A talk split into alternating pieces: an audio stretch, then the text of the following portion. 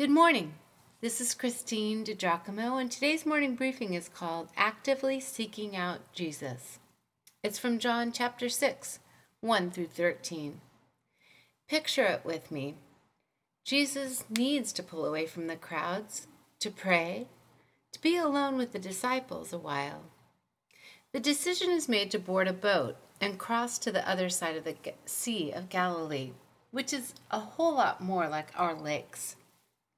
Now, the distance across is just about four miles, so folks see where the boat is heading and make plans to follow him around there. The shortest distance around this lake by land is probably about nine miles.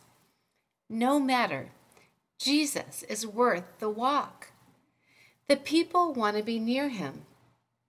They want to see what Jesus is doing, hear his teaching, and not miss out should a blessing or healing occur. Listen now to John's words as to how they pursued Jesus.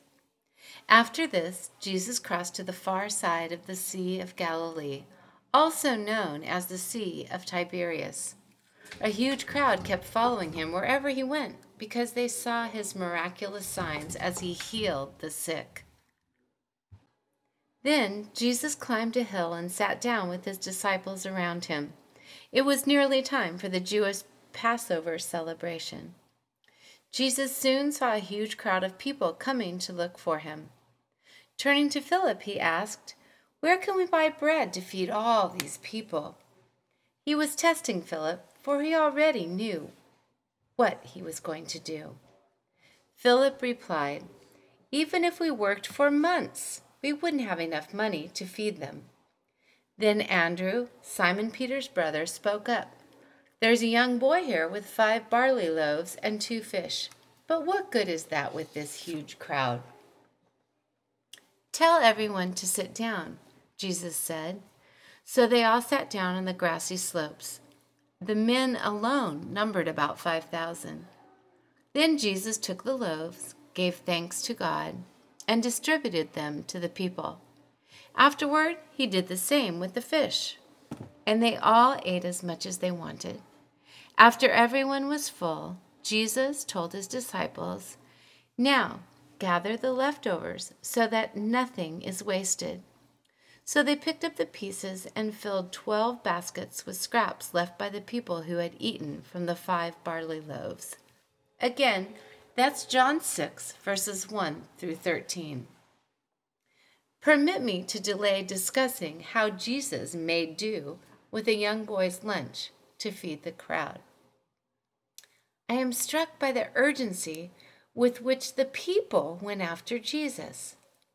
I should like to buy some of that urgency, please.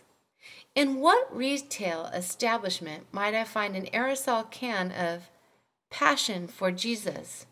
To spray on my high school students, corporate brothers, and Bible study women. If I go to the Apple store, will someone direct me to an app that will spread zeal for Jesus Christ via the internet, across the land, and over the ocean so that people will stop what they are dilly dallying with and seek out Jesus? With the urgency of those folks who walked nine plus miles just to be near him. Reminds me too of Blackaby's suggestion for knowing and getting in the will of God. Look to see where Jesus is at work around you and join him there.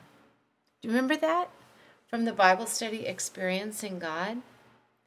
Henry Blackaby, oh my goodness, there was so much sage wisdom. But again, the main premise of it is Look to see where Jesus is at work around you and join him there. Look. Look for Jesus today. Actively seek him out.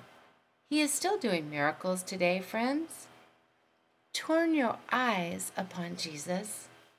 Get passionate about the things of God, what he is doing, what he would like to do around you, and yes, through you a surrendered follower of Jesus Christ. If you'd like to read this, you can go to pastorwoman.com. real life Bible teaching, morning briefings, and again, the title is Actively Seeking Out Jesus.